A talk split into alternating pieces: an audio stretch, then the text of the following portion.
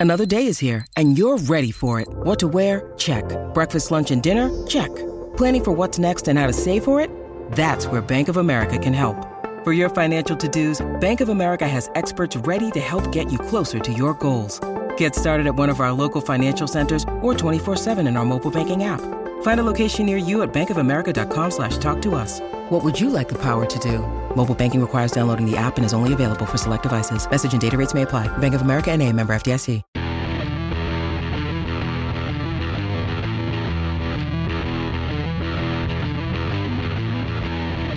Powered by Clear Vision Development Group. This is Better Than Before with Tony Richards, a business leaders podcast. Each week, we'll provide you with top business insights, fresh perspectives from world class guests, and the tools you need to lead better than before. And now, here's your host, author and business coach, Tony Richards.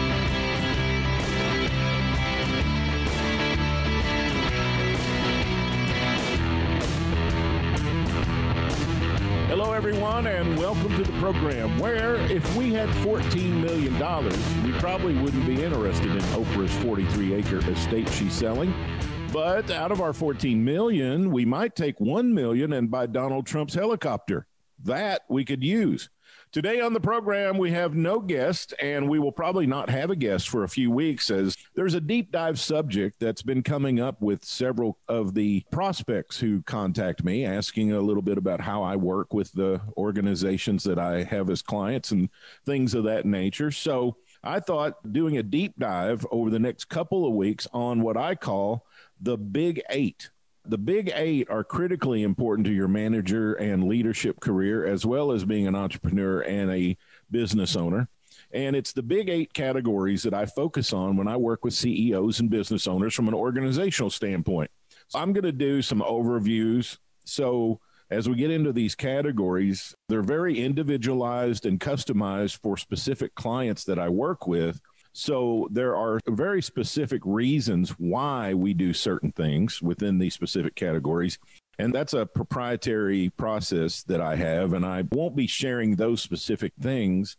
Just know that when we get a client organization to work with, these processes and these thoughts and frameworks that I'll be giving an overview on, they are tailored exactly for the organization that I'm working with.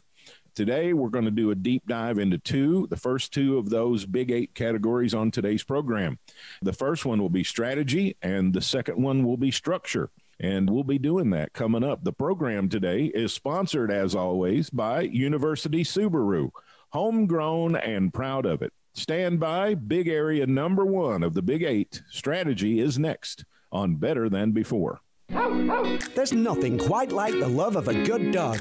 At University Subaru, it seems to us they're all good. See special pet friendly features in the new 2021 Subaru Outback and Forester. It's never been easier to hit the open road with your best friend and to keep them safe with Subaru all wheel drive. Subaru is dog tested and dog approved. Love, it's what makes a Subaru a Subaru and a dog a dog.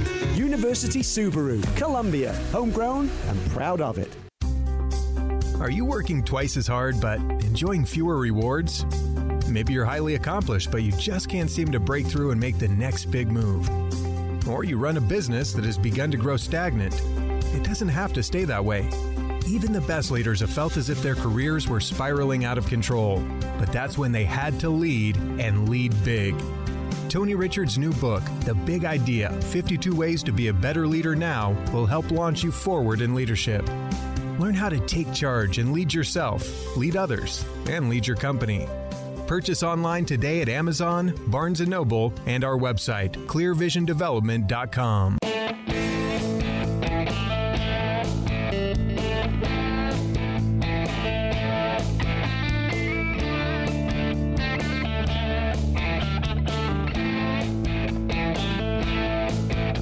Welcome back to Better Than Before. This is Master Coach Tony Richards. And as we said in the onset of today's program, we're going to be giving overviews in these big eight categories that I use to help diagnose, plan, and execute for the organizations that I coach and that I work for. And so the first big area is strategy. Now, strategy is one of those words that people throw around. A lot of times I notice people, they say, well, it's my strategy when they're actually talking about their tactics. And so, yeah, a lot of times they don't know the difference between a strategy or objectives or tactics. And they just use the all encompassing word. It's like talking about a copier and you call it a Xerox machine, right? You just call everything Xerox or you call every tissue a Kleenex.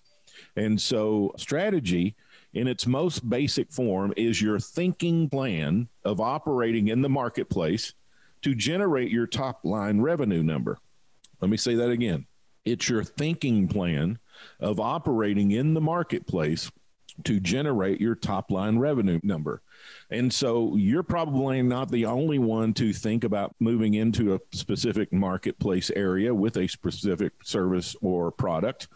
And so there are a certain amount of customers that you call market share that will buy or use your product or service. And the percentage points of that market share adds up to 100, which means you would be serving all of the customers. And hardly any company ever has 100% market share. But strategy is how you're going to capture a large percentage of the marketplace and have them pay you for your product or service, which we call the top line revenue number. Here's a key point in putting a strategy together for your company, and it's this your organization's strategy should provide a unique and valuable position in your marketplace which the marketplace is also something that should be defined, by the way. And your strategy should be able to be communicated and stated in one phrase or sentence. In other words, you ought to be able to sum up your complete strategy in one sentence. And that's the primary function of what your strategy is supposed to be doing. Now, there are a lot of other elements to putting together an effective strategy, such as it could be a strategic map of the competitive landscape where you've mapped out all your competitors, their market position, their market share, maybe a definition both demographically and psychographically of their customers, which you use then to counter strategize and how to approach that marketplace. Also, what your particular core customer is going to be from a demographic and a psychographic profile how you plan to differentiate yourself in the marketplace and make yourself unique and different and get that into your core customers selection process. It should also talk a little bit about how you plan to align your operational systems. We call that their structure, and we'll be talking about that coming up in our next segment. It should talk a little bit about your core economic engine. That should be clearly defined, how you plan to make top line money and what your next few scales look like. And this is something that a lot of people don't spend any time on. But let's say your plan is wildly successful and you start growing like crazy. You're going to have to have a baseline structure when you start out in the market, and you're going to have to have a structure that can be flexible and can be grown and added on to so that you can scale upward and this catches a lot of people off guard. They're trying to operate an organization that's rapidly growing with the same people, the same roles, and the same functions they did when they were a million or two million dollars less. And that just doesn't fly. It won't work. It'll cause an amazing amount of pain because you're going to get into misalignment in your structure because you're overloading it. And success is a very poor teacher. Let me say that again. Success is a very poor teacher because as long as you're successful, you don't really learn very much until it gets to be painful and almost too late. And then the lessons that come from success become very valuable and very costly. So your strategy should also declare your clear intentions over the next three, five, 20 years. What does that mean? Well, are you planning to keep and expand? Are you planning to sell at a certain level? Or are you planning to just simply survive? And a lot of companies say they're planning for success, but really in the back of their minds, they know they're just going to be part of the mediocre middle. They don't really have any plan or any initiative or any ideas to take them to the upper echelon of the market. So you can just be an organization that stops growing somewhere in the middle to the lower side of the pack, and you're just going to be slightly profitable enough to keep going, but without too much marketplace disruption. And that thought process usually starts with the president or CEO with a sentence that starts with something like, well, all we're trying to do is service our customers and make 5% or make 3% or just enough to give out cost of living raises or you can tell that they're part of the mediocre middle, right? Because nothing much changes there. And year one flows into the next year, and the next year flows into the next year, and so on. And they become the training ground for upper organizations for the better employees. And the lesser employees go to the bottom tier companies because if they couldn't make it in the middle company, then they go to the bottom tier or have to go to another market. The higher level employees they either become loyal and stay in the mediocre middle or they get really good and the top tier company then they go after them or they decide to leave the mediocre middle and go to the top company. Either way your top line employees unless they're extremely loyal they're not going to stay there and settle for being mediocre the idea for a top performer to be a big fish in a small pond sounds good, but after experiencing it for a while, they really want to play with other top line players. They look at all the super teams in the NBA, all the best players want to play with the other best players. So a lot of times the mediocre middle can't hold them. I won't go into too much depth beyond this as far as how to do strategy like we do it. Our systems, as I said earlier, they're proprietary and our client firms pay me quite a bit to use those and to give my expertise as far as strategy for their organization is concerned. But at the same time, I feel like I've given you several points here in just a couple of minutes that you can spend some time thinking about. And that's a good subject also. I recommend every CEO that I work with and every executive I coach to spend anywhere from one to three hours of strategic thinking every single week. I do it for my practice, and I believe CEOs and business leaders should do that much at a minimum. When you're in the teeth of your strategic thinking and executing planning season, you're going to spend quite a bit more time than that. But the good thing is, if I'm your coach and I'm your advisor, you're going to have very effective frameworks to help you organize your thoughts and you're going to have a process to guide your thinking and planning outcomes. So you're going to get into that habit of one to three hours a week of strategic thinking. And down the road, you're not going to be able to remember how you were ever successful without doing it. So that's an overview of the first important area of the big eight. Big area one is strategy. Coming up, big area number two is structure. And that's next on Better Than Before. There's nothing quite like the love of a good dog. At University Subaru, it seems to us they're all good. See special pet friendly features in the new 2021 Subaru Outback and Forester. It's never been easier to hit the open road with your best friend and to keep them safe with Subaru all wheel drive. Subaru is dog tested and dog approved. Love, it's what makes a Subaru a Subaru and a dog a dog. University Subaru, Columbia, homegrown and proud of it. Receive weekly coaching tips from Tony Richards delivered straight to your inbox. Whether you're a CEO or an entrepreneur, Tony can help you reach your goals and give you a competitive edge within your industry. Tony's Monday morning coaching memo covers topics ranging from leadership development to teamwork to company culture and more. Text the word leadership to 38470 to sign up for Tony's Monday morning coaching memo or sign up online at clearvisiondevelopment.com.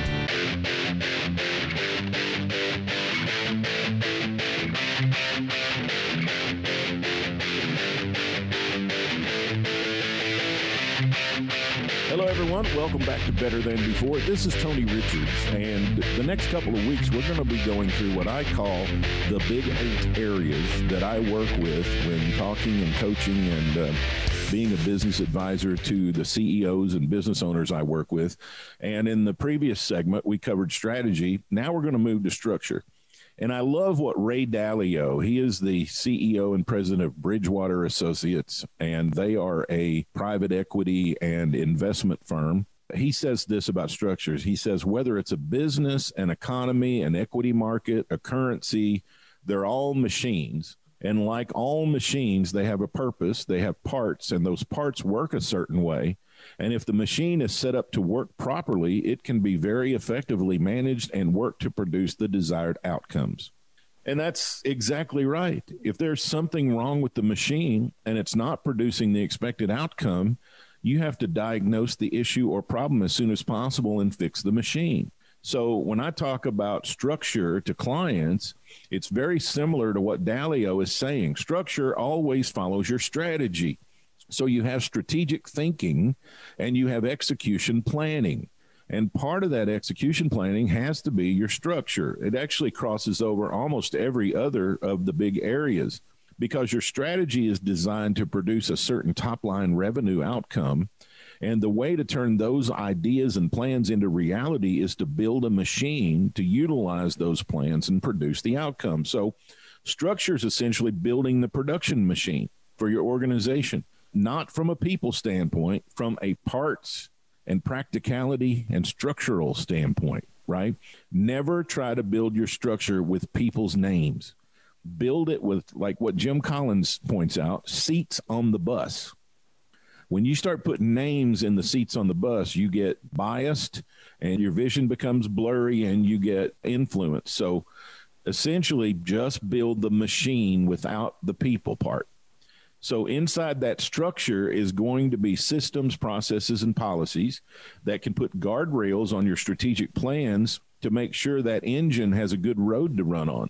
So if you think about it, a road has mile markers, speed requirements, both minimum and maximum for certain areas, and it has lanes to make sure you're within the limits of the strategic road. And then if you have that good road, then the engine can be maximized to travel that road at maximum efficiency. And structure is going to give your employees a lot of clarity and they will see how the machine works. They will see how their part of the machine is supposed to work. So they can come into work every day and know their specific job contributes to the outcome the entire organization is trying to produce. This is extremely important for employee morale. I'm telling you organizational charts, you know, can organize workflow and can make sure important tasks are completed on time. And you need a chart that shows how the machine is built. You need a schematic. And just as we mentioned in our strategy segment a couple of minutes ago, structure needs to have some thought put into it as far as three, five, and 10 year scalability. Because if our strategy is continually successful, especially if it exceeds beyond our wildest dreams. And what kind of structural changes are we going to need to make in order to ensure we have the support to make sure we can comfortably and successfully execute our strategy? Now, we got to make sure that we have what we need to enhance customer and shareholder value because we need to deliver an exceptional customer experience. We need to deliver our product and service the best way possible so that the customer experience at every touch point of our organization is done at a superior performance level. And you can spend a lot of time thinking about that right there. I would just say then that the last aspect of strategy and structure, then that I don't hear a lot of people talking about, but it's an essential element in the thinking of the execution and strategy from my standpoint is to make sure that you have a specific talent. Now, this is after the machine is built, right? So you've determined the strategy thinking plan. You're now almost finished with the execution plan. The structure, the schematic has been drawn and all laid out. And now, in very specific areas of your execution and your structure, you got to have what I call an A player that has elite performing manager skill sets in a lead role, and I call that role the driving force.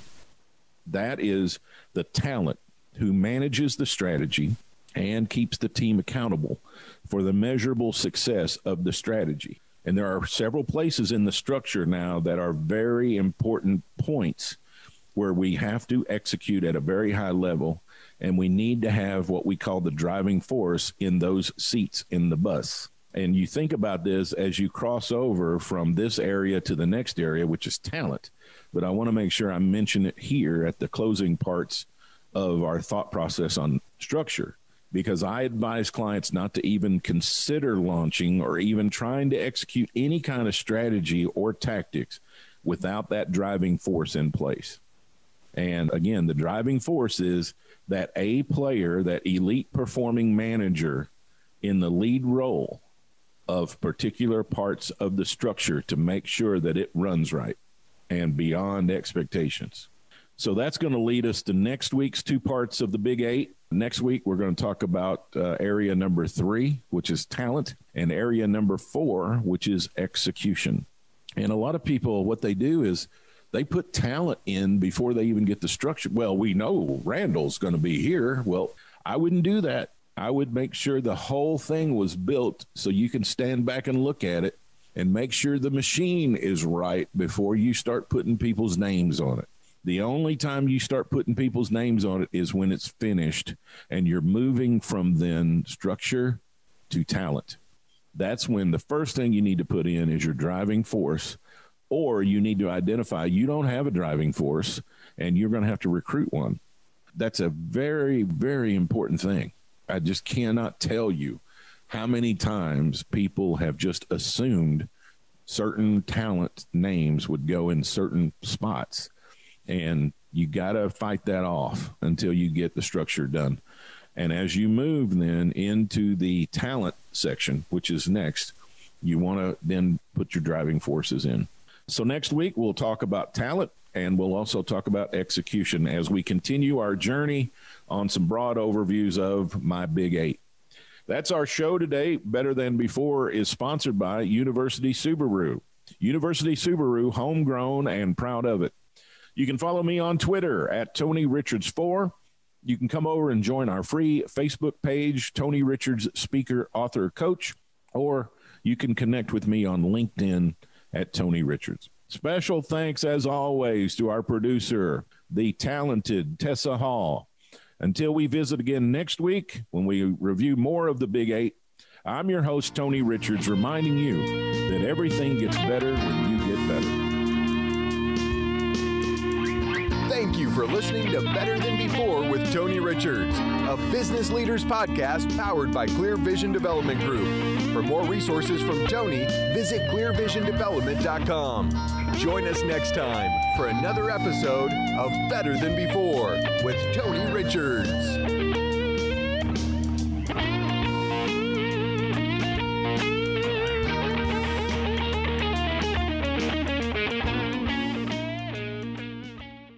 This podcast is a part of the C Suite Radio Network. For more top business podcasts, visit c-suiteradio.com. This podcast is a part of the C Suite Radio Network. For more top business podcasts, visit c-suiteradio.com.